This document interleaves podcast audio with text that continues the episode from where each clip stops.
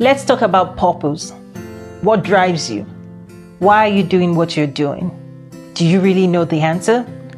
You see, oftentimes we might be on autopilot where we've just gotten into routine, we've just gotten into doing things every day just to catch up with the next thing, the next to do.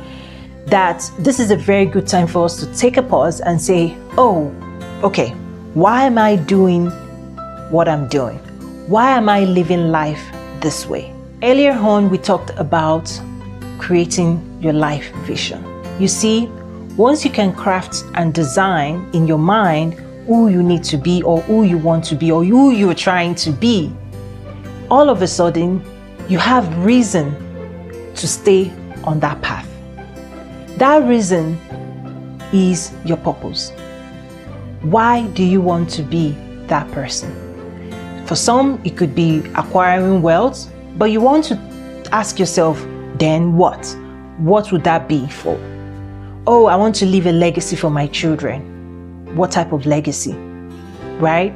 For me, the biggest legacy that I think my parents gave me and I'm working really hard to pass on to my children is the legacy of faith.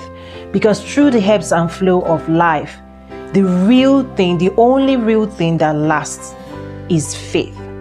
When everything else fails, faith stands true. And that's why, with the 360 woman, all we want to do is to make sure you commit to faith.